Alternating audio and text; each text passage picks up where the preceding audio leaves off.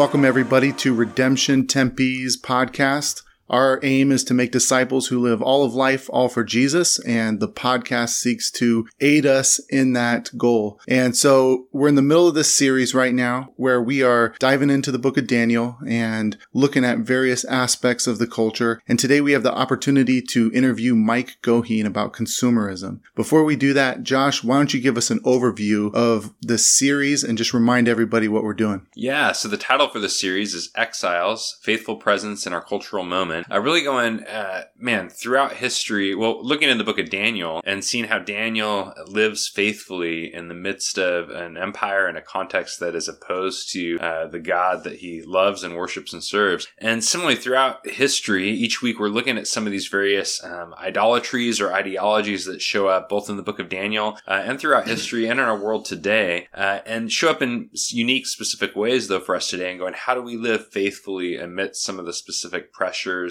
Uh, and live faithfully in the context that we find ourselves here in in 21st century America. So one of the people that we are interviewing is Mike Goheen. We've been interviewing a different person each week, um, and just to introduce Mike, uh, Mike has uh, written a book, uh, uh, several books that have actually shaped our congregation pretty profoundly. The D- Drama of Scripture, Living at the Crossroads, um, several books about mission, and um, is someone who has shaped the theological vision of many of the pastors through uh, his work with starting the Missional Training Center, also through um, uh, helping to provide the theological vision for uh, the Surge School. And several years ago, how many years ago, Mike, did you move down to Arizona? Six or seven. Six or seven years ago, um, he moved down to Arizona, and he and Marnie have lived here and have probably been uh, the most significant theological influence on many of the pastors at Redemption. And so one of the areas he's influenced us on is engaging and challenging and resisting cultural idols, including consumerism, which we're going to talk about today. But before we do that, I just wanted to ask you a broader question, Mike. There are some people who would say that thinking about the, the cultural idols or the cultural movements or the isms of consumerism, nationalism, those sorts of things isn't something that we should do because you really don't see the New Testament church challenging the cultural idols of their day. So what would you say if someone said that to you? Um, I would say that the reason they are seeing that is because they have a certain set of glasses on hmm. when they read the Bible. Um, if I can put it this way, uh, let's pretend the Bible is written in green, blue, yellow, and red, and all the sections dealing with the communal, corporate, cultural idolatry are written in red. Mm. But the thing is that we in North America have red glasses on. Mm. And so we put those red glasses on and everything written in red, we just miss. Well, the reality is that what we, we have certain cultural prejudices and read things through our glasses, we're just going to miss things. Mm. And so when we have have individualistic glasses on, we're going to read the Bible and we're going to see all of those things that fit our worldview and we're going to miss those things that challenge it. In fact, the Bible is loaded mm. with a challenge to cultural idolatry. I would even argue that the primary way that the Bible views sin, certainly the Old Testament, and I would even argue the New Testament, mm. is cultural idolatry. Hmm. For example, Romans 1 gives us analysis of sin and starts by talking about the Roman Empire and how they turn from the living God to serve idols and how God gives them over to their cultural idolatry and then the sin that is that we normally speak of individual um, immorality for example is found in the last verses the product of that cultural idolatry. And so all the way through the Old Testament, the Jews viewed sin in terms of the pagan cultural idolatry. And so one of the primary ways of viewing sin is that way. And so you see this kind of language, um, in the New Testament when you come to the word world, for mm. example. Don't be conformed to this world. Romans 12, Paul says. Uh, um, what's Paul saying? Don't be conformed to the culture as it's been shaped by idolatry. James 4 4 says you're either a friend of mm. God or you're a friend of the world. And by that he means either you're going to, you're going to live out of the word of God or you're going to be shaped by the story of the world, the culture that's been shaped by idolatry. But I think the more you understand Jesus' ministry, the more you see he was challenging the cultural idolatrous mores of his day. When he invited the marginalized to come and eat with him, he was using various kinds of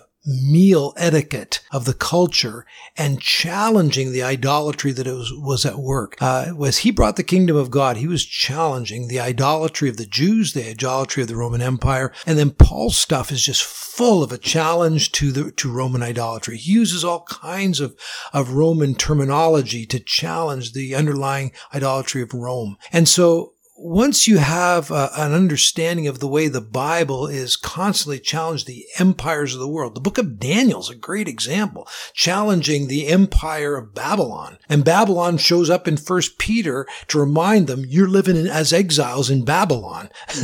and so the empires of the world uh, that are shaped by um, commitment to idolatry, it's throughout the Bible and and constantly Paul Paul well any of the New Testament writers couldn't have thought of an individual apart from living in a culture shaped by a certain story, certain idolatry, and everywhere is a challenge to that idolatry. Mm, that's great. Well, uh, I've heard it said, and I would tend to agree that consumerism is the number one religion in America today. I agree. Right? Uh, but we don't tend to think of it as a religion. And for that matter, the word consumerism itself, it can be kind of a nebulous, ambiguous, yeah. big word for a lot of folks. And so I'm wondering if we could maybe talk a little about how would you define consumerism and what would mm. you say, you know, some of its history in North America? Have you seen it? How have we kind of gotten to where we are today. So, sort of consumerism. What is it, and how did we get here?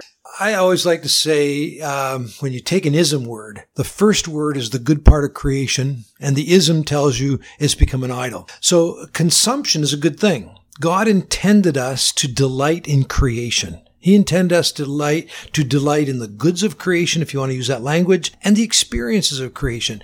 I mean, we live in a good world and we know we live in a good world and we have many good experiences. There's many ways of delighting in it. And so um, idolatry is first when we take something out of its place in creation. So we were intended to delight in God's world, but we take that and we make it the goal of our lives.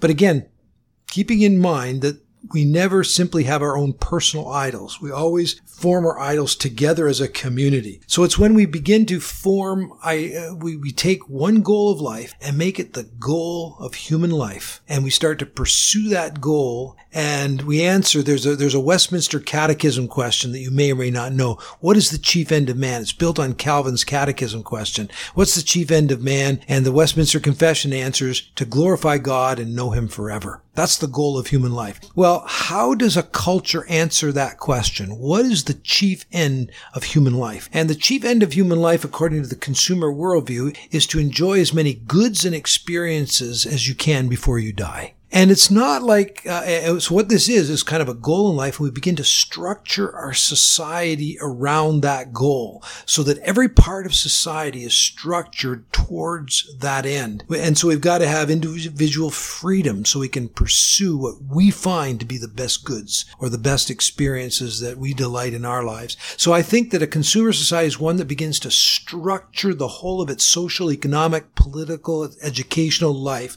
around the goal of consumption of goods and experiences.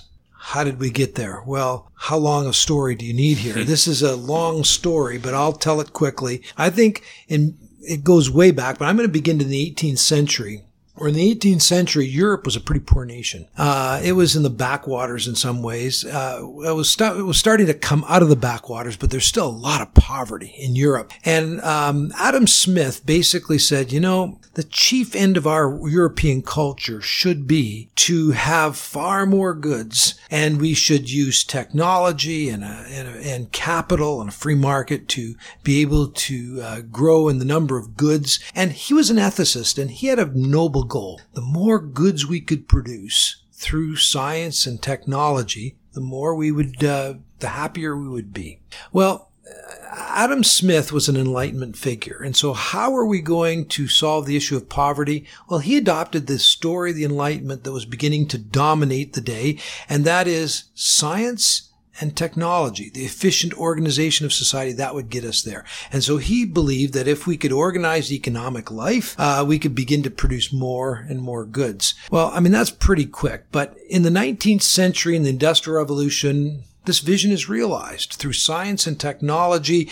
We begin through the, in the industrial revolution to produce more and more goods. And by the time we reach the early 20th century, what we have done is we have actually, we're actually producing, um, more goods than we can consume. And so we got a problem. People are not buying them. There's so many goods. There's so much coming off the assembly lines that we can't possibly consume it all. And so there's a struggle for this first half of the 20th century. What are we going to do? Are We're going to cut back production or are we going to build up consumption? And the goal in the first 20th century is build up consumption. And so that's we start to see marketing and advertising and ways of trying to change people to, so that the chief end is to consume. And so what we see in the 21st, 20th uh, century is this growth of a society that is making consumption its chief end. And science and technology is producing more and more goods. But I think what we've seen in the latter part of the 20th century is not simply a consumption of goods, but it's now a consumption of experiences. So it's not just having three cars and a three car garage and a big enough house to own that. It's now being able to travel the world. It's being able to,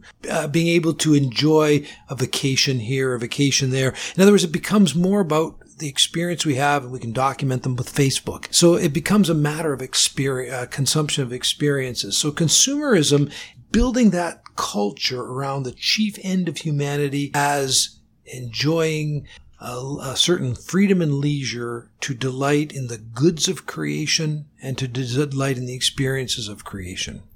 Yeah. And so where does it go wrong? Because I think a lot of people would say globalization, a global market economy has made the world a better place. It has saved the world. It has delivered people out of poverty. It has given us the goods and services that we truly want to enjoy. And uh, what's wrong with that? Well, there's a lot of truth in that. Mm-hmm. The global economy has done good. Um, idolatry always does both. Yeah. Idolatry, because it takes hold of something good in creation, can give it gives a lot, mm. but it also can takes away a lot. So the problem is that in fact the global economy is delivering for some people but not for everybody. It's not fulfilling the enlightenment dream where everybody would be able to enjoy all of these wonderful goods. All everybody would enjoy these experiences. There's a built-in inequity and a built-in injustice in the system itself. So it's there's no such thing as this level free market hmm. where all of us have a have, have, equal access to it. It's very much an unlevel playing field. And so there is people who've been brought into this from other parts of the world, but there also been it's it's uh, led to a lot of economic injustice. It's led to a plundering of God the resources. I mean, if everybody, according to the World Bank, if everybody lived at the level that Americans live at in the world, the world's resources would last 10 years. Mm. So we do not have the resources to sustain this kind of lifestyle for every, for the 7 billion people of the world. It just doesn't work. So there's an ecological injustice. There, there there's the, the, uh, an economic injustice where many are marginalized, but consumerism carries a whole culture. This is not just about consumption. It's yeah. a whole culture. And this culture is a Western culture that is, that is a missionary religion that is being spread around the world. And so it's also having an impact on local cultures. So there's, I think there's some very serious problems, um, along with the fact that yeah, the global market has done some good, and who can question that? Mm. But but what if someone would say, "How is consumerism a religion. I know Islam, I know Buddhism, I know Hinduism, but you know, consumerism, it's just efficiently making stuff and enjoying stuff. How is that a religious thing? I would say religion, we're talking about what is the goal of human life? Mm. What is the chief end of humanity? And a, relig- a religious commitments are those things that we devote our lives to.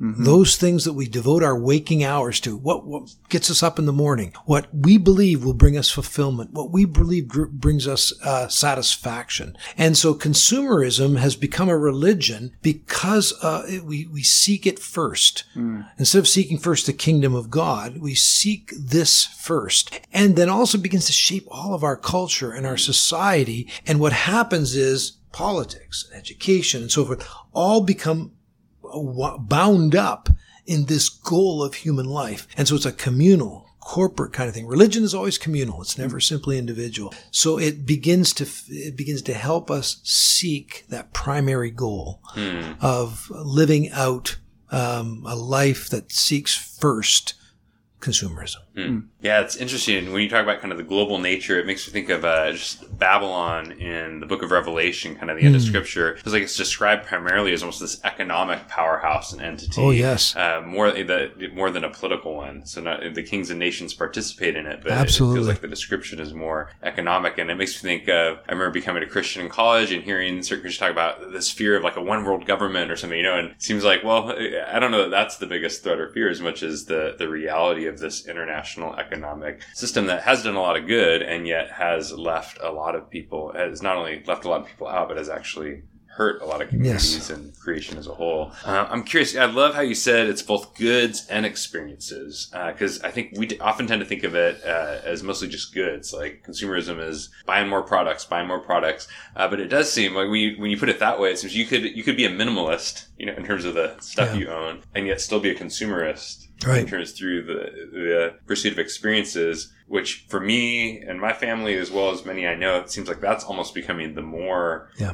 Uh, appealing, like the Instagram culture, and was just reading this last week uh, about uh, these the internet cafes that are designed specifically to be not just the stuff you buy, but the like an, an Instagram spot where you go to kind of have the experience of having your photo taken in that Huh. environment. And so that's into the whole concept of experiences. And it seems like all of this plays on desire, right? Like consumerism plays on desire, Yeah. human desire, the sense of dissatisfaction. I need that good. I need that experience in order to fill myself, to feel full. And yet often it seems like no matter how much we get, it leaves us wanting more and more. So I'm curious if you could talk about maybe like a Christian vision of uh, desire. How does Jesus and the gospel speak into the nature of our desires? How does consumerism kind of play on our desires in unhealthy ways? And what's kind of gospel vision for the restoration of desire that actually Desire is a good thing. Desire is a good thing. It's the way God has made us, and we desire certain things because of the way God has made us. And so we desire to enjoy His creation. We desire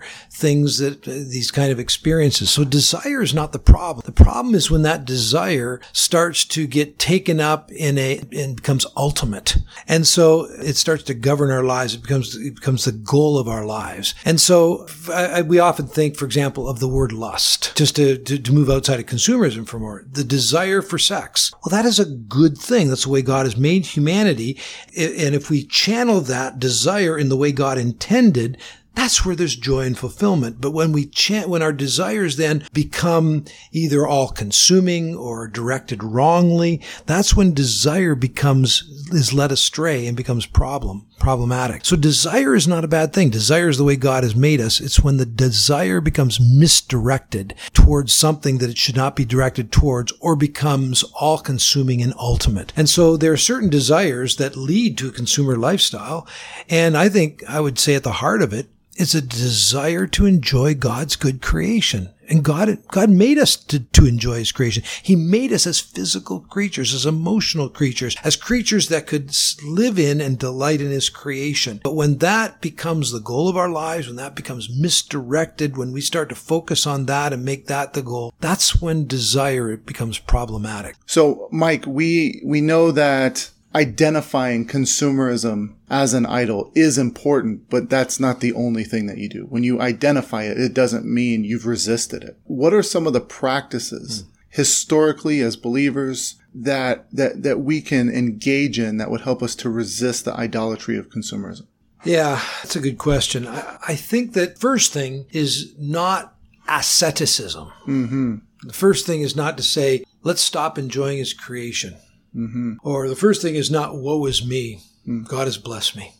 It's not to start to deny the goodness of creation and deny what's right about consumerism. That's that that's not the starting point. So the question is how can we sort of I don't know how to use this I don't know how to put it like the language we often use redeem consumerism and I don't want to say it like that. I want to say how is it that we can redeem the desire to delight in God's good creation and have it play its rightful place and role in our lives? That's the question. How can we have as what one uh, Jewish rabbi calls a consecrated consumption? Mm-hmm. How can we have that kind of consecrated consumption where we learn to live and delight in his creation with thanksgiving, but at the same time live with generosity, live with simplicity, live with thankfulness, live with a desire to, to serve others with what we've been given? And I think the first thing that has to be said is nobody can resist this as individuals or as families. Mm. I think the current is way too powerful. If we think we're going to resist it by our own prayer life, our own Bible reading life, if we think as families we can set up practices, I think, and I think we should as families and as individuals, mm-hmm. if we think we can resist it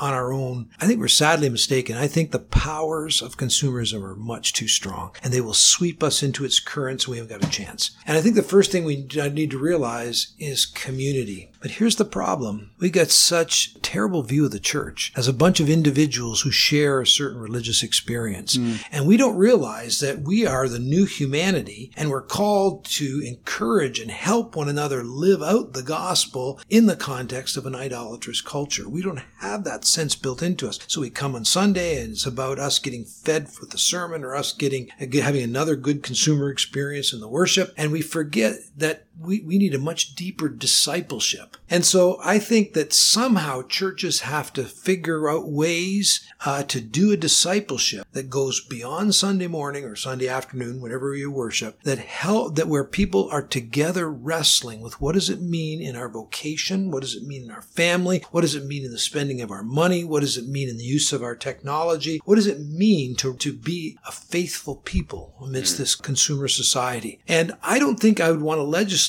these are the practices, but I'd want to say that we need some we need ways in which we can discuss this, discuss our culture, discuss its power in our lives, discuss how to live this out, and then of course pray together. Mm-hmm. And I think that prayer is going to be a, a, critical component in all of this. And I think that, um, especially prayer, I would, I would argue, especially needed is mm-hmm. prayers of thanksgiving. Mm-hmm. Learning how to really praise God and thank God for all we've been given. Because it's hard to live with a consumer lifestyle if you thank the Lord for everything He's given you. Because soon it starts to make you realize, well, not everybody can thank the Lord for all this stuff. There's a whole lot of, of pain in the world. And that gratitude would lead, will lead to groaning, Hmm. will lead to identifying with the suffering and the pain of our world and a desire to be generous and merciful and compassionate and just and so on. And so I think a prayer and, and a kind of prayer life that is deeply thankful, but a kind of prayer life that also acknowledges the tremendous powers at work in the culture. So what kind of practices?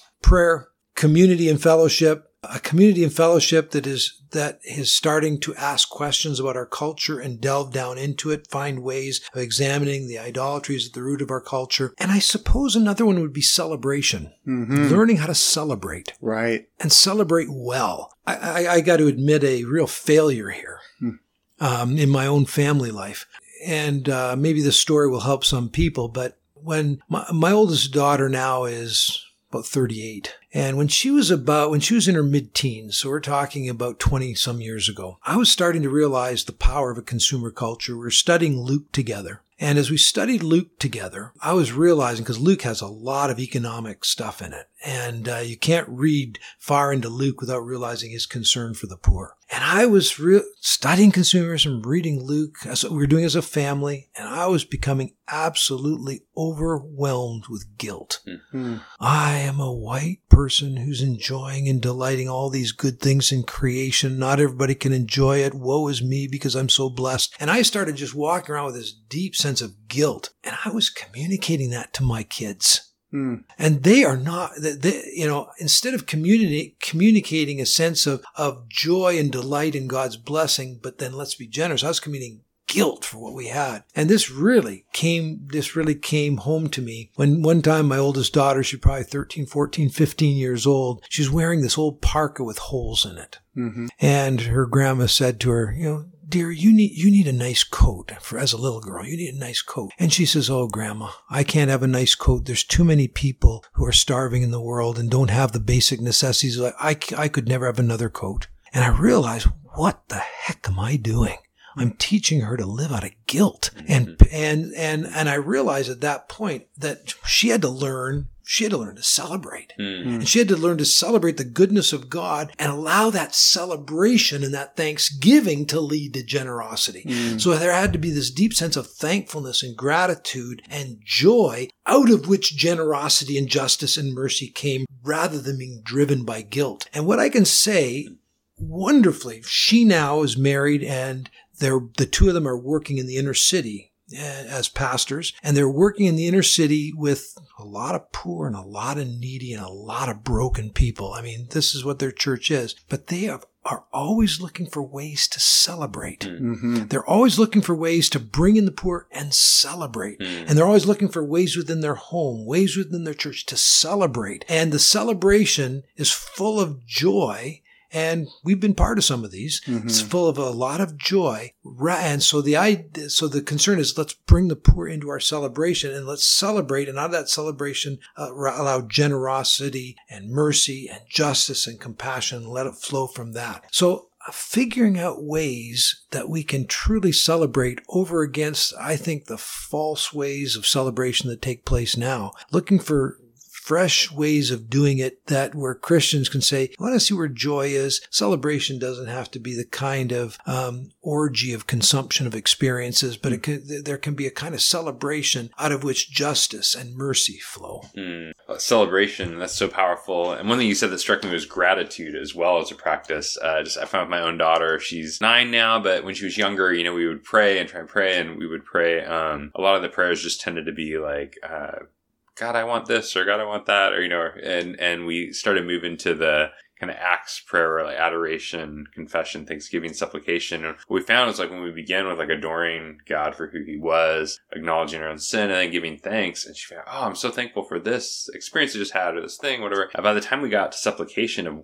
wanting more, like what do you want more of? I found my five year old, six year old Mhm. daughter was like. I think I'm good, which was Yeah. kind of wow. It seems like that practice of gratitude Mm. there are things that we need, like you know, yeah, your granddaughter needing a new coat, and then there's also Not my granddaughter, my daughter. or your daughter, your daughter, yeah, your daughter and needing and, a coat, and yeah. on uh, on to that is a, a book written by Mary Jo Leddy called Radical Gratitude. And one of the things she believes is that the only way to encounter consumer culture is through gratitude. Hmm. I can give an example. Recently, I went out and I was going to run. And I felt this thanksgiving for a healthy body. At my age, a hmm. lot of people can't run. And I was thankful for that healthy body. Hmm. And immediately my mind was turned to a neighbor who's in his 30s and dying of cancer. Mm. And I felt, on the one hand, that hmm. deep gratitude for what God had done, given me. But it immediately led me to groan for others who didn't have what I had. When we thank God for good marriages, we groan when people don't have good marriages. When we thank God for the gifts that He's given us and good food, we groan for people who don't have good food. And I think Thanksgiving can do that. And we did something in our own family. We would spend one day every week in our family worship where we would have 20 minutes only for Thanksgiving. And the, the rule was you can say, thank you, Lord, for, and then you name it. And you could go on and say because and why you wanted to thank the Lord, but no requests. One line prayers, thank you, Lord, for. Now, if you've ever tried to do 20 minutes of thank you, Lord, for, because that takes you, what, about 10 seconds? It takes a lot of thank you, Lords, for to fill 20 minutes. Yeah. And the first times we started doing it, there was large spaces of emptiness. We ran out of things to thank the Lord for quickly. And so we'd be thinking more. And what would, what began to happen in our family life is I would say by the time our kids were growing in their mid eight, late teenage years, we could fill 20 minutes easily and keep going. But here is what, what ended up happening is we started realizing we're all different. You know, my son could see beauty and he could smell good things Mhm. and he could hear good things. In other words, he had an aesthetic sensitivity. He thanked the Lord for those things. And all of a sudden, I, who am blind to these things, deaf to these things, I cannot see that. All of a sudden, I started realizing, boy, my life would be pretty miserable without color, sound, and smell. And I started realizing that I need to thank the Lord for those gifts, the sensory gifts I had. And I could give you many other examples. But the point is, you start to realize how we enjoy God's creation without thanking Him. But then we become aware that there are people that just can't enjoy the creation because of bodily problems because because of sickness or pain or whatever and so that thankfulness for those many many things makes our our gratitude as it gets broader enables our compassion to grow broader as well Maybe a, a final question or two. You know, marketing it seems to work marketing seems to work by association in a lot of ways you know like that Yeah. sometimes what we want is more than just the product itself. So i think of a you know axe body spray you know if you kind of spray this in your armpits the women will all just come flocking you know for guys. Or, or uh, if you have a, a, you know an apple laptop and you're out at the cafe or there's a certain status kind of associated w- with that. Or if you go to hawaii on vacation and get the photos and put it out online um, there's a certain sense of kind of you've made it, you know, that, that Mm. kind of feeling. And, and so it seems sometimes we want more than just the thing. We want some of the stuff that gets embedded in and associated with the thing. And I'm curious if you have thoughts about it, how that maybe creates a- stratification in our society, uh, ways of, is there an aspect of that that becomes unjust in a sense where uh, status and making it things like that become associated with and embedded in kind of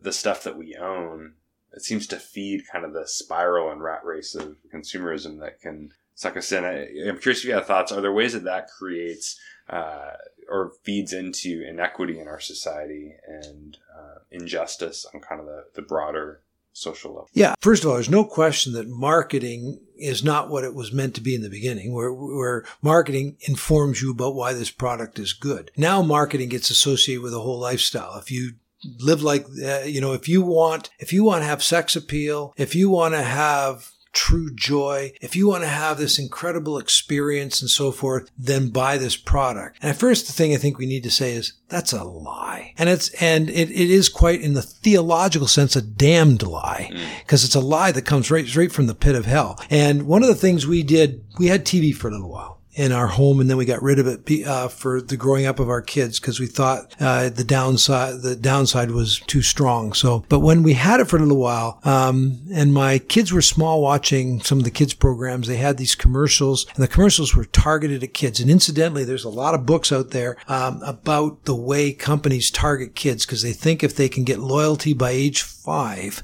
they've got your kid for life. And so a lot of, of uh, marketing is directed towards kids and there's there's a literature you can find out there on that. And so i was naively i mean aware of this and i knew they were being targeted to have these more toys and so on. And so what i said to my kids is if you want to watch these programs what you have to say at the end of every commercial is who do you think you're kidding who do you think you're kidding? And what I wanted, I was trying to develop in there a skepticism. You're trying to kid me that I need this to have a happy life. And I want you to say, who do you think you're kidding? And they did it. Um, and they, they- I think it developed a healthy skepticism. So I think what we have to do, de- we have to develop that healthy skepticism towards marketing. But yeah, what does that do to us as people? Well, it, it makes us say if we can't afford those things, my life, my life's bad. Hmm. I, I need those kind of things. And it makes you feel bad about yourself. I, I couldn't have that vacation. I couldn't have that. I can't have that good. And I think that there's a way of one person exalting themselves over the other. And I'm sure it leads to all kinds of injustices. I haven't thought about how that works, but I'm sure that marketing leads to certain way, you know, because I've got these things,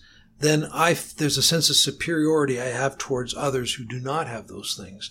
Because I've had these experiences, I'm on a higher level than you, um, and so I'm sure that it leads to a sense of stratification and a lot of people saying, "Well, I don't have these things, and so I must be on this lower class." I'm sure it just feeds that kind of hierarchy. Although I haven't thought sociologically about how, how exactly that works. So, you know, you commented on what you did with your kids Right. and how you were forming them. And I think that that's one of the biggest things that we should be considering now Absolutely. is um, that th- with every commercial, it's like inviting a new evangelist for a different religion into your home to make a pitch to your children for their, their religion. And, um, you know, I'll tell you a story about how having these conversations with you and then spending some time in Vancouver affected our family. I don't know if you remember this, but two years ago when we were my wife and i we came out to vancouver. We spent time uh, in your home with uh, your daughter and son-in-law uh, dave and brittany. And that was one of the most life-giving weekends i can remember. It was so refreshing. And that time as well as kind of how you've talked about